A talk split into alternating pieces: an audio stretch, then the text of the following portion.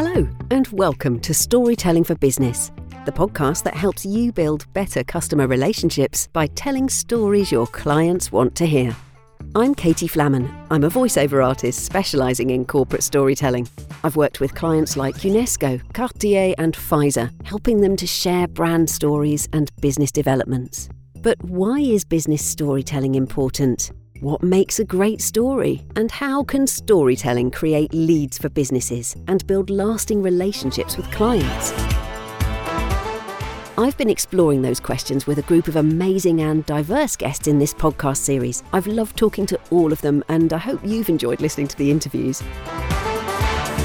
As you know, I've been summarising the key takeaways from each interview as we've gone along, but I thought it would be helpful to use this last episode to tie everything together. So I've collected all the best advice from all the interviews and created a handy storytelling toolkit for you, which you can use in your business marketing. So grab a notebook and let's dive in.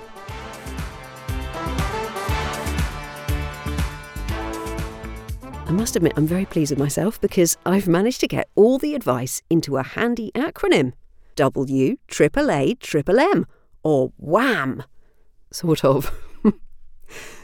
W stands for why, why stories matter. Triple A stands for authenticity, audience, and aim. And triple M stands for meaningful, memorable, and moving. And you'll probably remember we've got story guru Gareth Dimelow to thank for those. So let's start with the W. Why? Why bother telling business stories? My guests were pretty convinced that storytelling is a super effective form of marketing.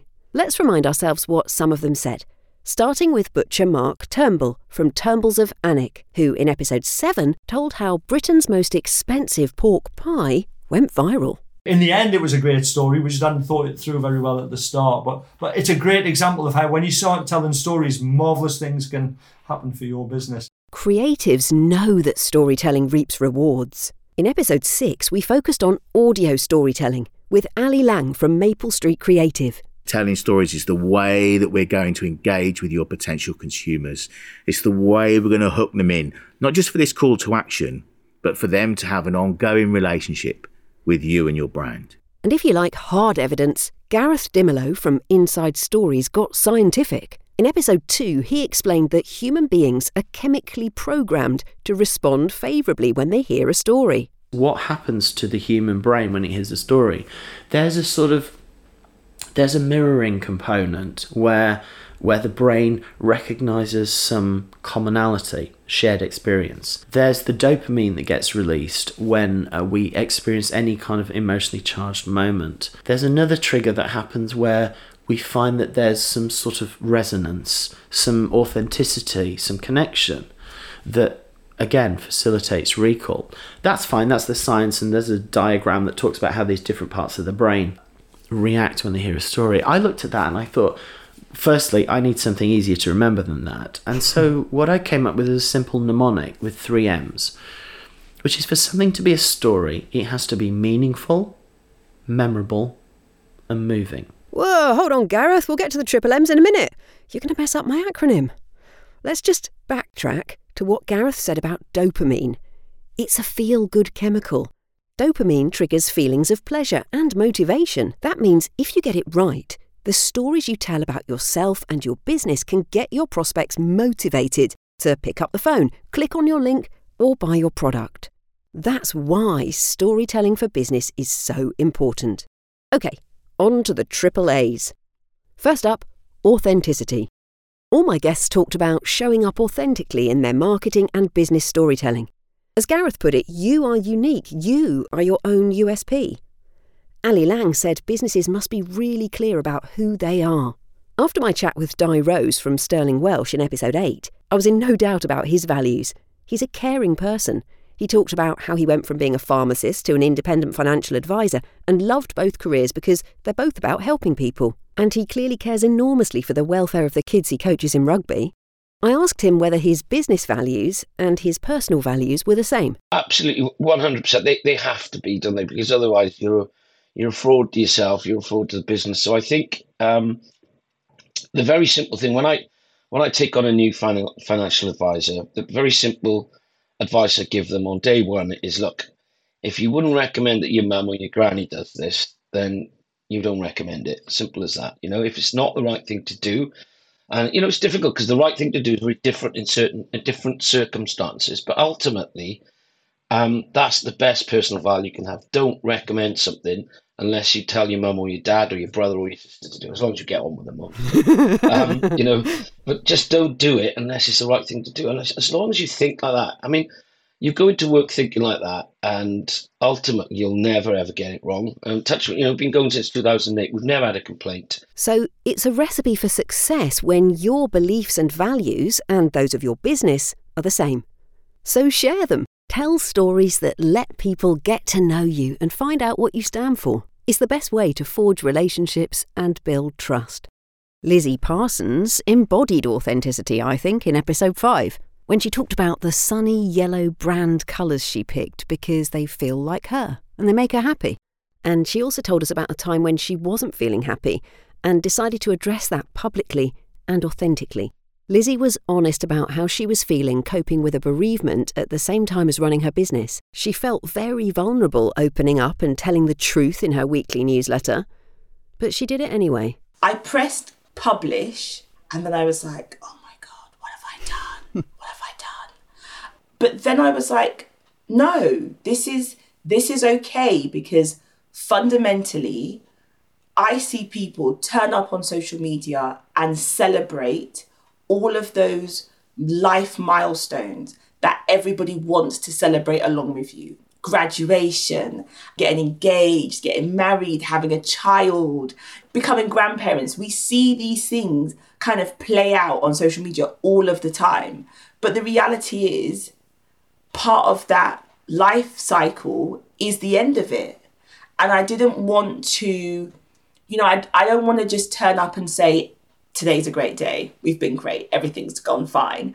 I just want people to understand that when you turn up as the best version of yourself, some days that requires you to just say, you know what? I'm going to be gentle with myself today because I need it. And that's okay. Getting into the habit of doing that is really important, I think, as a solo business owner because it's easy to neglect yourself so easy to neglect yourself. And if you get into the habit of that, you will really find yourself pretty unwell pretty quickly. Good advice there for us all. Last word on authenticity from Chris Lomas, the CEO of Moldova based charity Hope4. I spoke to Chris in episode 4. He's convinced that authenticity builds relationships when people believe in what you're doing, they will rally around and they will support. And this translates to business as well. If people are just real and credible and authentic, I've got friends now across the LinkedIn platform and they're not trying to sell all the time. They're just trying to be real and, and relatable. This will always rely on a community and a community is all about relationship. And so i had to realize that i have to form relationships. We feel over the, the last two years we've been building our credibility our transparency our authenticity. And to a point now where i don't feel the need to to constantly beg people. I just feel the need to enter into relationships. Okay on to the second a audience if you're telling stories for business, you must think about who you're talking to, what they're going to be interested in, and where they hang out. Will they read your posts on LinkedIn? Will they visit your website to watch a video? Or are you reaching out to them with a commercial, online, on TV, or on the radio? You might need to tweak the way you tell the story depending on its location. Remember, Ally Lang said the content they create at Maple Street is tailored to different radio stations and platforms, so the stories sound appropriate for those platforms as well as appealing to the right audience. Okay, when you've found your audience, how do you get them to listen to your story? In episode 1 and episode 2, Gareth Dimelow told us that business storytelling often falls flat because the audience just isn't engaged. Businesses sit around going, right, these are all of our priorities, these are the things that matter to us, these are the things that we want to achieve and accomplish. So we need to tell the world that we're doing those things. And the audience is going, great for you. What about me? Well, that's not my priority. That's good for you. It's not really for me. The why for your business has to resonate with your audience. They've got to say, ah, yeah, I get that. That connects with me. What I think an audience would say if you say, I set up this business because I want to have a better life for my kids, it means, oh, so what you're saying is you want to earn more money and do less work. Well, bully for you. I'd like that too, but I'm busy with my priorities over here. So you've got to find a way of connecting the journey that you're on with somebody else's journey. That word connecting is really significant. It came up in my chat with Chris Lomas from Hope 4 too. Chris uses video pretty much daily on LinkedIn to tell stories of poverty and people trafficking in Moldova and beyond. He discovered he got better results from calls to action when he started reporting the story in a way that presented the facts without guilt tripping the viewer.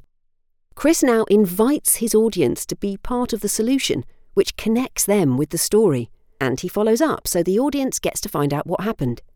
Here he is in episode 4. Someone in the US, a friend of mine, Lydia Higgins, uh, made a great statement. She said to me, So, what you're doing is connecting people with their own impact. And it was just like, Yes! And I said to her, You haven't trademarked that or anything, have you? Because that's now become our signal, connecting people with their own impact. That's it. Being able to demonstrate to people how, if they trust me with one pound, if they trust me with a cup of coffee, cost of a coffee, that they can actually see how that is impacting real lives. Chris's discovery totally backs up what Gareth Dimelow said at the start of the series that to make a story effective, the audience needs to feel like they're involved with creating it. And we also saw the proof of this in episode 7 in the story of Britain's most expensive pork pie. If you remember, Butcher Mark Turnbull initially got a terrible reception to it from his audience on social media because people kicked off saying it was insensitive to create this caviar filled pie during the cost of living crisis. But once Mark engaged with the audience and explained that any proceeds would be given to the local food bank, it turned into a feel good story. The audience got behind it, the story went viral, and Turnbull's received loads of positive media coverage. And that ticks another one of Gareth's boxes that the best stories are ones people want to share. OK, the last A in WHAM is aim. What is the aim of your story? What are you doing it for? Here's corporate filmmaker Jules Sander from episode 3. It's really good to have a very clear brief so we know what's wanted, we know what the aims are, what needs to be achieved, what success for this particular piece of content would look like. So knowing all that in advance, you know, not necessarily knowing exactly what's wanted from the content, but knowing what it needs to achieve can really help to make sure that we get something that does do that. And do clients come in with with very clear ideas like we want this to be live filmed footage or we want this to be an animation or we want this to be a, an explainer format or do, visually do they know what they want or is that often up to you to to figure out what would work best? It really depends on the client. So sometimes they're very clear. Sometimes it's very open which gives us this amazing opportunity to be creative and come up with different ideas. Sometimes they'll be very clear, but when we talk it through, we're able to look at well what you well what you've got in mind, actually achieve what you want to, and sometimes we're able to change it based on that. And then there's times where we've been working on the the strategy or the comms or the planning, and that will lead itself very clearly to a piece of content is needed. So there's all different ways that it comes in and how we develop it. Sometimes corporate storytelling has a very obvious aim. I narrate a lot of corporate videos, and more often than not, the scripts end with to find out more, visit our website. A nice, clear call to action. But sometimes a story's aim is more subtle than that to entertain the audience, or just to share something which invites them to get to know the business a bit better. And the ultimate aim of those kind of stories is to create trust. OK, so we've covered W, Y, A, authenticity, A again, audience, and still A, aim, Let's move on to the three M's. I'll let Gareth Dimelow from Inside Stories remind us what they are, as he invented them. What I came up with is a simple mnemonic with three M's, which is for something to be a story, it has to be meaningful, memorable, and moving. Thanks, Gareth. OK, M number one meaningful. If you've been following closely, you'll already have figured out that this overlaps hugely with audience. A good story will resonate with your audience. If they actually care about what you're saying, then it's meaningful to them. Here's Gareth Dimelow again from episode 2. Everybody's out there talking about why and purpose driven marketing and purpose driven storytelling and all of that. That's become the vernacular now. But I do think that you should hold yourself to a higher standard when articulating a why and ask yourself firstly, is this true to me? Yes. Does it mean something to somebody else? Because that's the difficult bit. I think Butcher Mark Turnbull's story in episode 7 was certainly meaningful. I reckon anyone would empathise with the anguish and desperation Mark faced in 2020. He told us about running out of money when he tried to expand the family business and building an out of town food hall. He borrowed his dad's life savings, £150,000. It was supposed to tide him over until a bank loan came through, but Mark was hugely over budget, and by the time he got the bank loan, he'd already spent his dad's money. But I can tell you, in February of 2020, every night I went to bed and said a prayer every night, and and my prayer, well, I wasn't bothered about the food hall or the business or anything. All I wanted was to get my dad's money back. At that point, nothing else mattered. Just wanted to get my dad's money back. And every night I would go to bed, and it's funny, and I, I, I you know, I, have got to be careful how I put this. But COVID wasn't sent by God to save Turnbulls, but COVID did save Turnbulls. Mm-hmm. And it got my daddy's money back. And it's not something I'm proud of because I know a lot of businesses struggle through COVID, so I have to be careful how I tell, how I share this story. But for me personally, you know, it, it saved our business. If you want to hear the full story, head over to episode seven. And the chances are, after that short clip, you're already interested and invested in Mark's story because it was full of drama. At the start of the series, Gareth Dimelow said that for him, for something to feel like a story, it must have a driving force or a moment of inspiration or a test or challenge or failure that they bounce back from. I think most people would agree that Mark's story's got all that covered. On to M number two memorable. The stories you tell to market your business need to be memorable. And you, the business owner, need to be memorable too. I think Di Rose from Sterling Welsh nailed it in episode eight. I've got this thing about financial advisors, and um, you know the the stereotype is that you know they're generally male, they're generally grey, they're generally in their fifties, boring.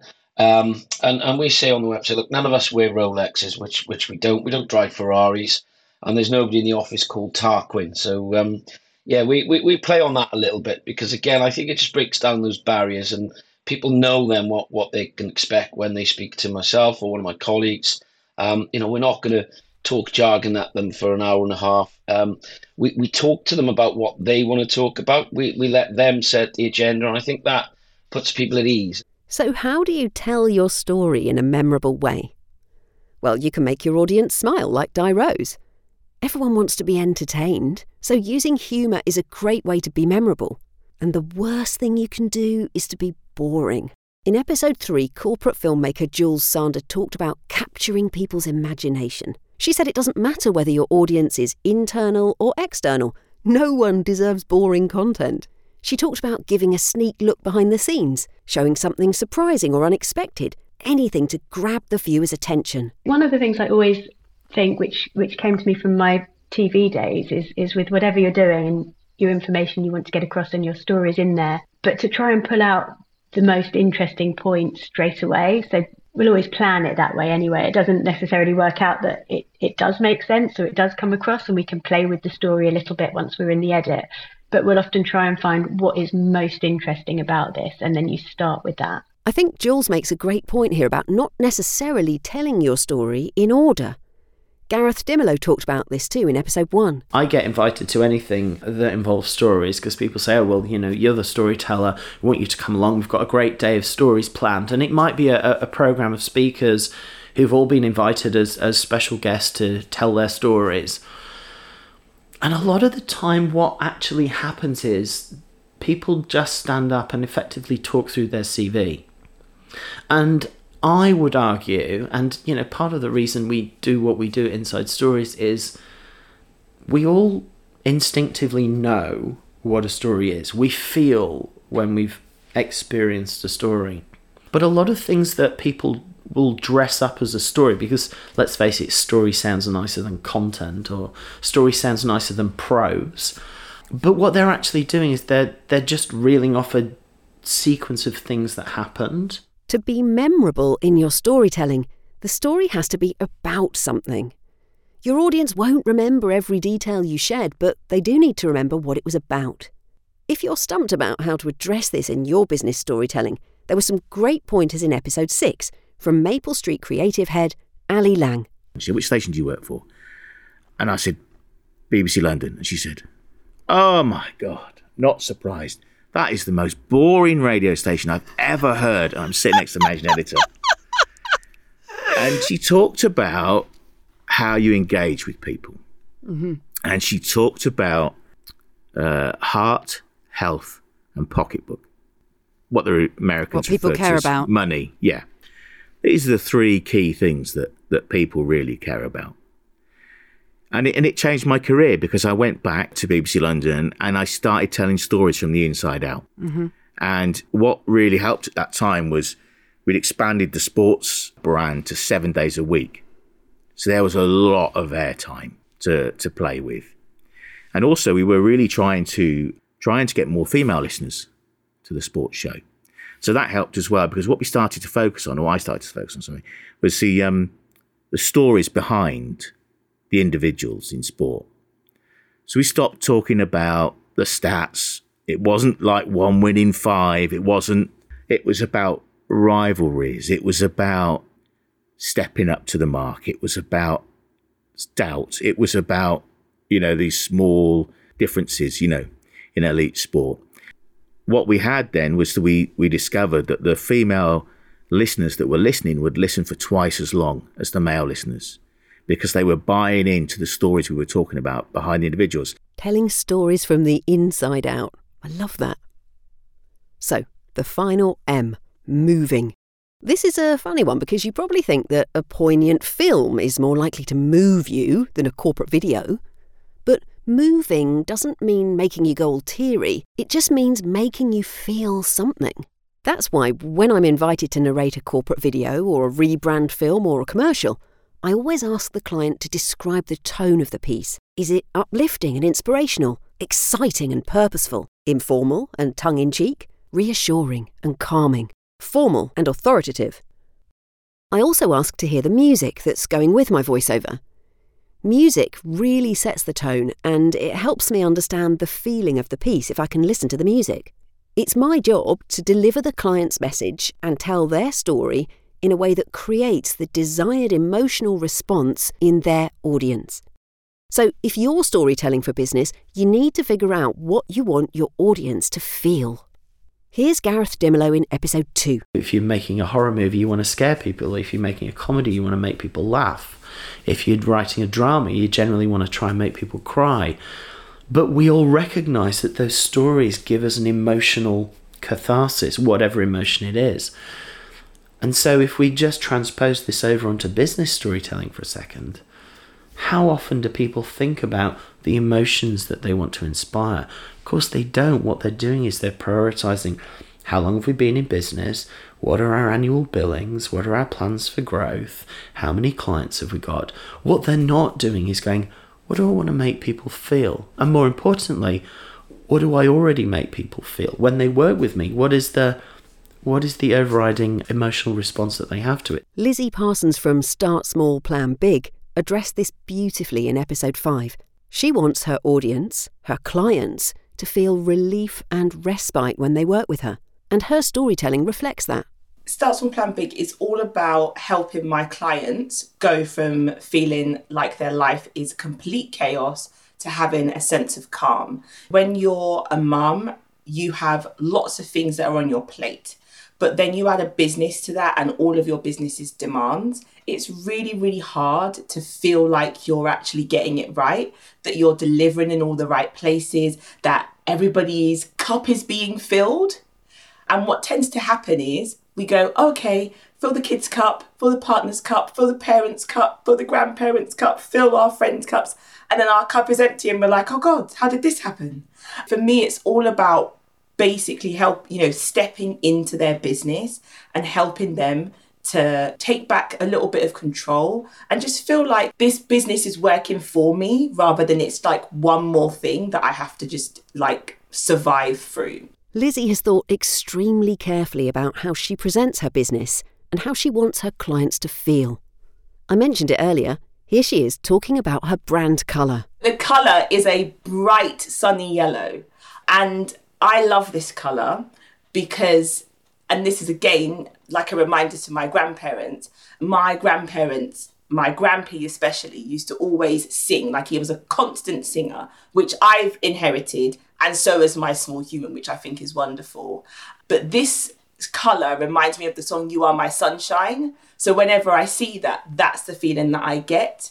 And I just said to myself, that's the feeling that I want to have when I see my own content out in the universe. That's the feeling I want to have. And that's the feeling I want other people to have. So I thought, yeah, let's do it. So I've got this super bright yellow and I've got super bright pink, and they feel like me. And that warm burst of sunshine brings us to the end of our storytelling toolkit. Phew, we did it! A whole series about business storytelling.